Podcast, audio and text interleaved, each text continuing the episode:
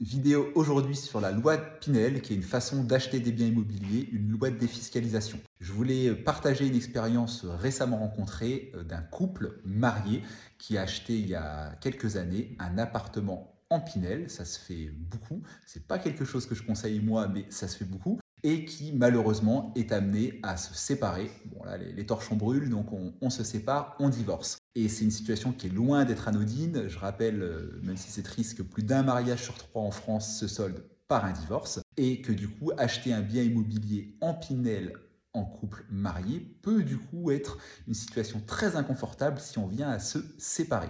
Un bien immobilier classique, on en est propriétaire en couple, marié ou non, peu importe, ça va plus, on sépare, il est facile de le revendre, de faire racheter sa part par l'autre et ainsi de suite. Il y a plein de solutions et souvent financièrement, c'est pas une mauvaise affaire. Avec un marché immobilier en hausse ces dernières années, il y a souvent même une plus-value d'un côté ou de l'autre. Donc c'est c'est pas chouette de séparer, mais immobilièrement parlant, ça se passe pas si mal sur un bien classique. Un bien en Pinel, c'est complètement différent. Quand on l'achète, on s'engage envers l'État, qui nous fait un cadeau fiscal en échange, à le louer un certain nombre d'années, un nombre important d'années euh, en l'occurrence. Et si malheureusement on vient se séparer, eh ben on arrive dans une situation qui est très inconfortable.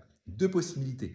La première, on revend le bien immobilier et on s'assoit sur l'avantage fiscal restant et on rembourse au fisc l'avantage fiscal déjà perçu. Et oui, on ne va pas au terme de son engagement qu'on avait pris, donc on doit rembourser ce qu'on a perçu à tort. Et on parle de montants qui peuvent se chiffrer en dizaines de milliers d'euros. Donc forcément, ce n'est pas une bonne situation. Deuxième situation, je le vois parfois, on a des gens qui divorcent, qui aimeraient repartir chacun de leur côté euh, sans plus avoir euh, besoin euh, d'avoir de rapport l'un avec l'autre, mais qui, en raison d'un appartement acheté en Pinel, eh ben, vont rester en indivision, vont rester propriétaires de ce bien immobilier, devoir continuer à le gérer à deux, à tenir compte dans leur déclaration d'impôts respectives, etc., pour aller au bout de l'avantage Pinel et pour ne pas avoir à le rembourser.